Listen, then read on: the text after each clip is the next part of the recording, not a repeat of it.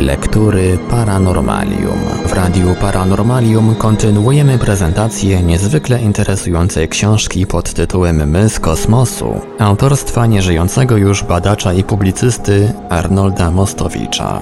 Większość sensacyjnych jak na lata 80. spraw do dziś nie znalazła satysfakcjonującego wyjaśnienia. Na antenie prezentujemy w odcinkach wydanie drugie tej książki z 1984 roku. Posłuchajmy jednego z fragmentów.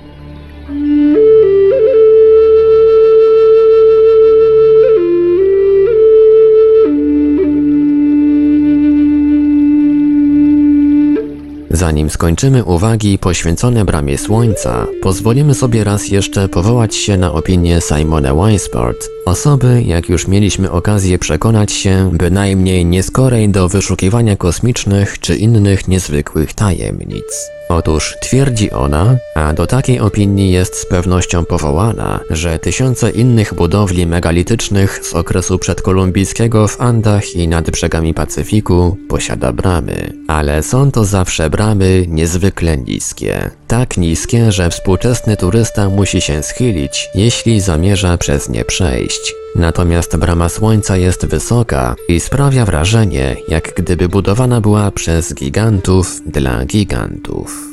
Giganci. Mało jest terminów i określeń, które tak często i z taką regularnością pojawiają się w legendach i mitach wszystkich prawie ludów na obydwu półkulach, jak też mało jest terminów, które z równą regularnością wywołują protesty lub ironiczne uwagi uczonych. Nie czujemy się na siłach, by wypowiedzieć się, w jakiej mierze mit o gigantach jest owocem tęsknot i marzeń ludów pierwotnych, a w jakiej mierze odpowiada jakiejś prawdzie historycznej czy antropologicznej. Każdy, kto czyta opisy wspaniałych ruin Tiahuanaco, Machu Picchu czy Marca Huasi, zastanowić się musi, kim byli ludzie wznoszący te budowle, którzy byli nosicielami rozwiniętej cywilizacji, zniszczonej, być może przez napływające z Azji hordy koczowniczych łowców. Fakt, że figury odkryte zarówno w markach Huasi, jak i w Tiahuanaco przedstawiają reprezentantów różnych ras, świadczy, iż rasy były znane owym nieznanym twórcom sprzed tysięcy lat. Czyli, że wiedzieli znacznie więcej, niż wiedzieć powinien, zgodnie z powszechną opinią, człowiek żyjący w tej epoce. Klasyczne klisze przedstawiające kosmate figury ludzkie o twarzy małpiej, pokrytej skórami zwierząt i idiotycznie pocierające jeden krzemień o drugi, stanowią koszmar archeologii i nie odpowiadają zupełnie rzeczywistości. Pisze radziecki popularyzator Christley w czasopiśmie Technika Młodzieży w 1965 roku. Konkwistadorzy zdobywający Amerykę Południową i Środkową mieli, jak wiadomo, ułatwione zadanie Między innymi dlatego, że legendy Indian zamieszkujących te części kontynentu mówiły, iż kiedyś pojawili się tu biali bogowie, giganci. I ci biali bogowie mieli tu kiedyś wrócić. Biała była oreżona, a przede wszystkim biały był według wierzeń Ajmarów i Inków ich bóg Wirakocza. Przy czym według poglądu wielu amerykanistów Wirakocza to nie postać mityczna, ale wręcz historyczna. Sami Indianie reprezentują cechy mongoidalne. Wśród Indian południowoamerykańskich obserwuje się także typ australoidalny, ale człowiek biały? Wspomnieliśmy już, że Wirakocza z legendy to nie tylko istota biała, ale i gigant. Gdy mowa o gigantach w mitologii indyjskiej, należy zdać sobie sprawę, o jakie proporcje tu chodzi. Wzrost Indian nie przekracza na ogół 150-155 cm.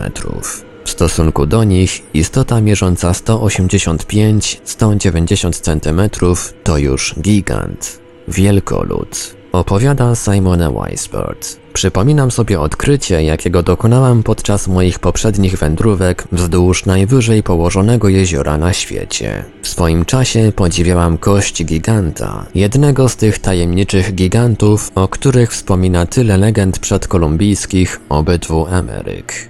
I oto nagle legenda ustąpiła miejsca rzeczywistości, kiedy natknęłam się twarzą w twarz na jednej z wysp jeziora Titicaca z prawowitym spadkobiercą ludzi Słońca. Wysokość tego spotkanego przeze mnie żywego giganta, odzianego w pończo koloru beż, zakończony otoczką czerwoną i zieloną, przekraczała dwa metry, a jego twarz była niewiele ciemniejsza od mojej. Koniec cytatu. Autorka pyta, czy to może był daleki potomek tajemniczego Wirakoczy, najwyższego bóstwa ludów zamieszkujących teren wokół świętego jeziora Andów. A przecież jak Inkowie Wirakocze, tak Indianie Hopi Kaczynów, a Majowie i Aztekowie Quetzalcoatla uważali za bogów o białej skórze. Zgodnie zaś z legendami Hopi, część Kaczynów owych przybyszów z kosmosu miała pozostać na Ziemi, podczas gdy pozostała ich część wróciła do swojej ojczyzny. Czyżby więc owi biali mieszkańcy Ameryki, których mumie sprawiają uczonym tyle kłopotów, mieli być potomkami tej części kaczynów, która pozostawała na naszej planecie? Jak widzimy, jest to jeszcze jedno z pytań, które sięga bardzo daleko w swym rewizjonizmie, jeśli chodzi o dzieje Ameryki. O spotkanym na jeziorze Titicaca Białym Olbrzymie rozmawiała Simone Weisbord z panem Garcia Rosalem, sekretarzem Towarzystwa Geograficznego w Limie, który, wysłuchawszy jej uważnie, sięgnął do kartoteki i wyjął z niej artykuł Emilia Romero, przewodniczącego tegoż towarzystwa, w którym to artykule była właśnie mowa o tym, że na wyspach i nad brzegami jeziora Titicaca żyją ludzie prawie czystej białej rasy. Zresztą o białych tubylcach spotykanych w okolicach tego jeziora wspominają również kronikarze hiszpańscy z XVI wieku, a wypadki odnajdywania resztek ludzkich znacznie przekraczających swoją wielkością szkielety Indian są dosyć częste. Wracając zaś do bramy słońca, Simone Weisbot przypuszcza, że wznieśli ją właśnie ci, dla których w tej czy innej formie była przeznaczona, mówiąc oględnie, ludzie wysokiego wzrostu a budowniczowie to byli znakomici. Indianie Hopi, jak podaje Blumrich, głoszą zaś, że Tiahuanaco było wzniesione przez Kaczynów. Ale przecież twórcy tej cywilizacji mieli jeszcze jedną umiejętność, niezwykłą. Mieli mianowicie pismo. Dawni mieszkańcy Peru znali więc pismo. W jaki sposób do tego doszli, to już zagadka. Pewną koncepcję rozwiązania tej zagadki umożliwią być może następujące szczegóły, chociaż i one raczej ilustrują sam problem, nie wyjaśniając go. Otóż kiedy Daniel Russo oglądał po raz pierwszy wyrzeźbione na różnych pomnikach czy resztkach murów figury zwierząt, doszedł do wniosku, o czym zresztą pisaliśmy, że chodzi tu na pewno o jakieś napisy. Napisy takie jak te, które spotykamy na naszych pomnikach czy gmachach publicznych. Co więcej, stwierdził, że rysunki te w sposób niezwykły przypominają hieroglify egipskie. Pastor Ordones, autor książki o rysunkach ściennych w Peru, pisze Indianie Kola od najdawniejszych czasów posiadali pismo ideograficzne, znajdujące się w pełnym rozkwicie. Na skałach, na przedmiotach domowego użytku, na ścianach domostw przedstawione są postacie ludzkie, zwierzęta, które nie tylko pozwalają zorientować się o jaki obiekt chodzi, ale także związane są z graficznym przedstawieniem samej nazwy. Koniec cytatu. Kronikarz Montezimo stwierdził w XVI wieku, że w Peru istniało do XIV wieku pismo ideograficzne. Zostało ono wówczas zlikwidowane przez króla Inków Pachaciteca, który zastąpił je pismem węzełkowym. Ale nie tylko pismo świadczy o związkach starej kultury południowoamerykańskiej z kulturą egipską czy wierzeniami egipskimi. Wśród rzeźb zapełniających Marka Huasi znalazł Ruzo dwie przedstawiające egipską boginię płodności i kontynuowania gatunku. Jest to samica hipopotama stojąca na tylnych nogach. Simone Weisbord w Pomata znalazła parę bóstw wielkości człowieka o formie identycznej z sarkofagami egipskimi. W Ilawę, również w Peru, widziała ona duży kamień z pumeksu, na którym wyryty był wąż noszący na głowie symbol gwiezdny, identyczny z symbolem egipskim oznaczającym nieskończoność. Jaką drogę obrały sobie dzieje, aby w ten właśnie sposób związać ze sobą przed setkami wieków dwa tak odległe kontynenty Afrykę i Amerykę Południową? Jeśli by uznać za słuszną koncepcję Claude Louis Vincenta, głoszącą, że wszystko wszystkie starożytne kultury i cywilizacje,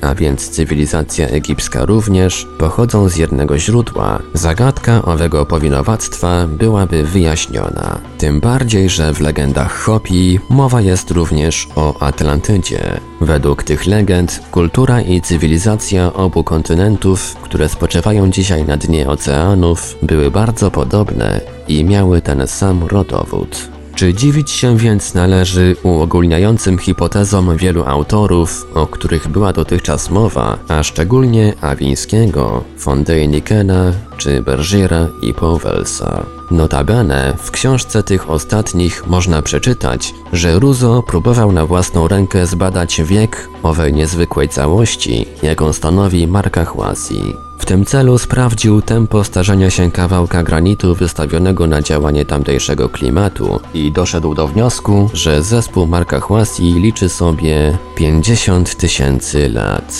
Zanim jednak opuścimy Tiahuanaco, chciałbym podkreślić, że zgodnie z badaniami Blumrysia dwie wielkie cywilizacje prekolumbijskie wywodzą się właśnie z cywilizacji Tiahuanaco.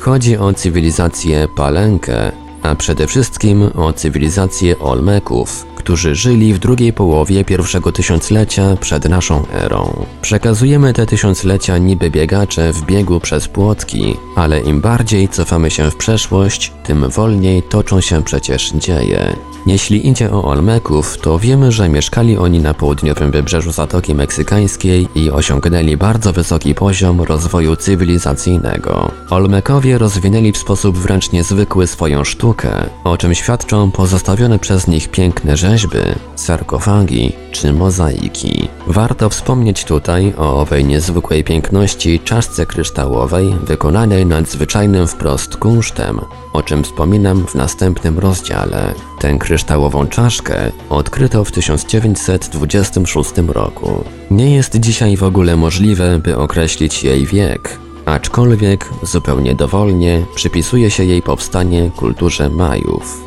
Wszystko jednak wskazuje raczej na to, że jest ona wytworem kultury Olmeków. Czaszka waży około 10 funtów i jest wyrzeźbiona z jednej bryły kryształu górskiego. Analiza tego znaleziska wskazuje na olbrzymią wiedzę jego twórców, a przede wszystkim na niewiarygodną znajomość praw optyki. Na przykład próby z polaryzowaniem promieni światła wykazały, że zamykająca się i otwierająca szczęka dolna wyrżnięta jest z tego samego bloku kryształu, co i reszta czaszki. Do jakich celów była ona używana, pozostaje do dziś tajemnicą. Blumryś nie ma najmniejszych wątpliwości, że technologia Olmeków jest ściśle spokrewniona z techniką cywilizacji Tiahuanaco, a poprzez Tiahuanaco widoczne są związki cywilizacyjne Olmeków z cywilizacją na Pacyfiku, co zakłada ich wspólne źródło. Słynna głowa Olmeków odkryta na Sumatrze jest tego wspólnego źródła najlepszym dowodem, nad którym nie można przejść do porządku dziennego. Wystarczy po prostu porównać tę rzeźbę z rzeźbami Olmeków znajdującymi się w Meksyku, aby dostrzec wspólne pochodzenie. A jeśli ktoś jest specjalnie cierpliwy i dociekliwy, może porównać typową, odznaczającą się charakterystyczną formą hełmu rzeźbę z Sumatry z hełmem, również typowym, widocznym na wielu rysunkach kamieni z Ika, o których za chwilę będzie szerzej mowa. Wspomniałem uprzednio, że pytania, jakie nasunęły się Simone Weissport w związku z dziejami Tiahuanaco można by uzupełnić innymi, wśród których niepośrednie miejsce zajmują te dotyczące jeziora Titicaca. Jezioro Titicaca jest jednym z najdziwniejszych jezior na Ziemi. Przede wszystkim stale zmienia swój poziom. Raz jest głębsze, raz płytsze. Po drugie, znajduje się tu mnóstwo resztek skorupiaków morskich na wysokości 3600 metrów. Niektórzy archeolodzy przypuszczają, że Tiahuanaco było niegdyś portem i to portem oceanicznym i że Pacyfik dochodził do tego miejsca kontynentu. Odległość jeziora od oceanu wynosi dzisiaj około 250 km. Mogło tak być przed ostatnią epoką lodowcową. Czyli, innymi słowy, Tiahuanaco miałoby mniej więcej ten sam wiek, który mu daje poznański. Są zresztą i inne hipotezy usiłujące wyjaśnić powstanie tego niezwykłego jeziora, zasobnego w jedyne w swoim rodzaju okazy ryb i żab. Między innymi żyje tu ropucha długości 60 cm, ale to już są sprawy niezwiązane z naszym tematem. Natomiast jezioro Titicaca charakteryzuje się jeszcze jedną cechą, o której wspomnę pod koniec niniejszego rozdziału. W 1965 roku zapoczątkowane zostały badania mające wyjaśnić, w jakiej mierze legendy mówiące o mieście zatopionym w wodach jeziora są prawdziwe. Pierwszych podwodnych badań dokonał zawodowy nurek amerykański, niejaki William Maldow. Maldow podczas swoich badań nie zrobił niestety żadnych zdjęć. Z relacji jego wynikało natomiast niezbicie, że podczas nurkowania natrafił na jakieś podwodne ruiny. W ciągu dziesięciu następnych lat amatorzy nurkowania próbowali zbadać dno jeziora, ale bez rezultatu. Pod koniec lat 60. zabrał się do dzieła Ramon Avelanda, młody dyplomata argentyński, mistrz nad mistrzem w rybołówstwie podmorskim. Wyprawa została sfinansowana przez rząd boliwijski oraz przez jedno z pism argentyńskich. Avelanda dokonywał wielu prób.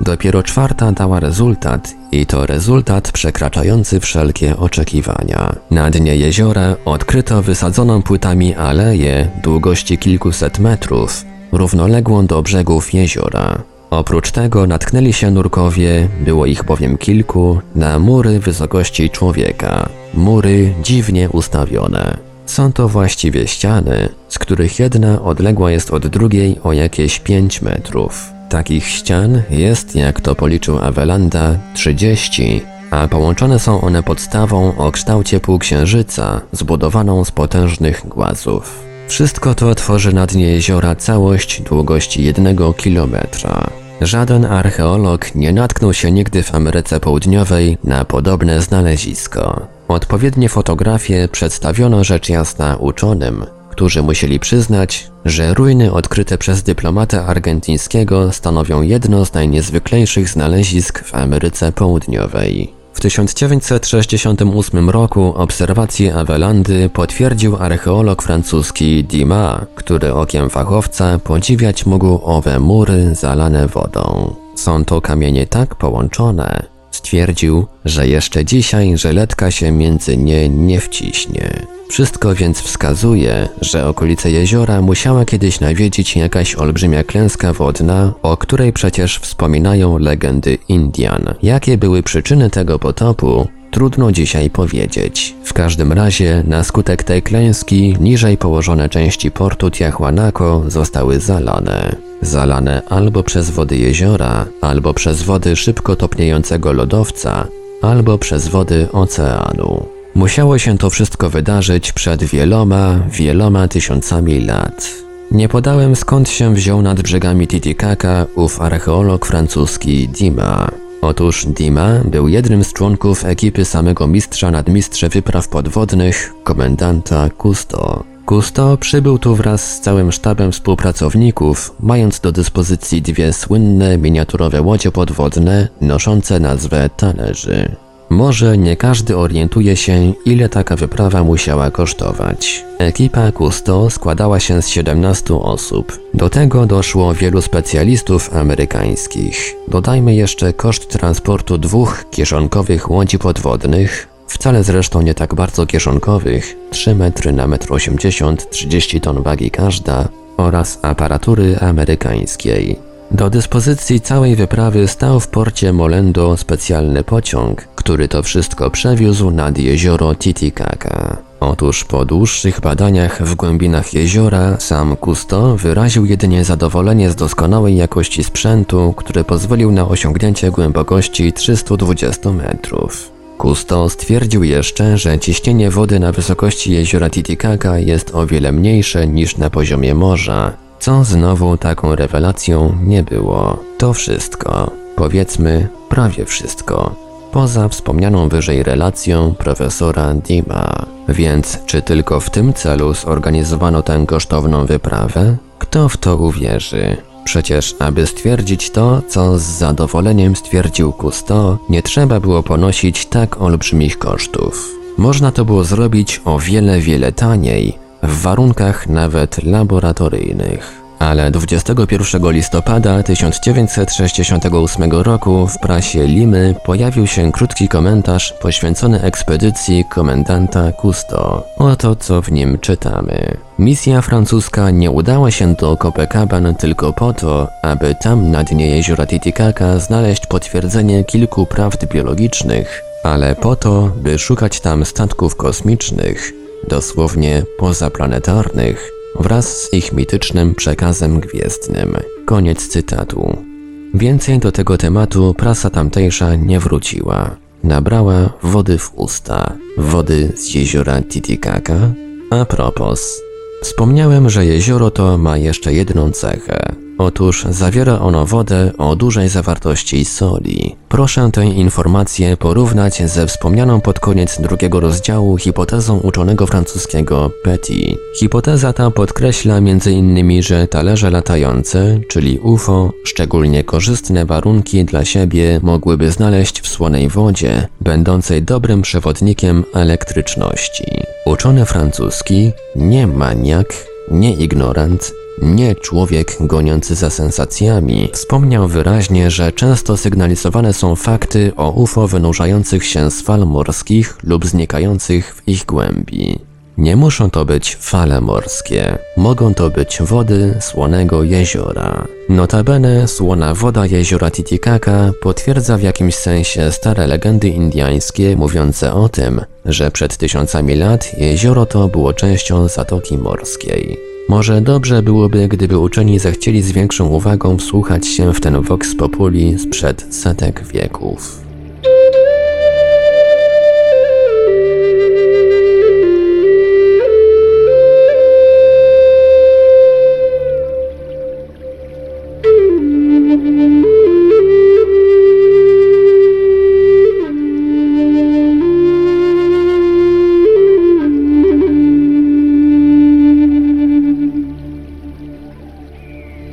Radiu Paranormalium zaprezentowaliśmy fragment książki Arnolda Mostowicza My z kosmosu. Dalszy ciąg w kolejnym odcinku Lektur Paranormalium.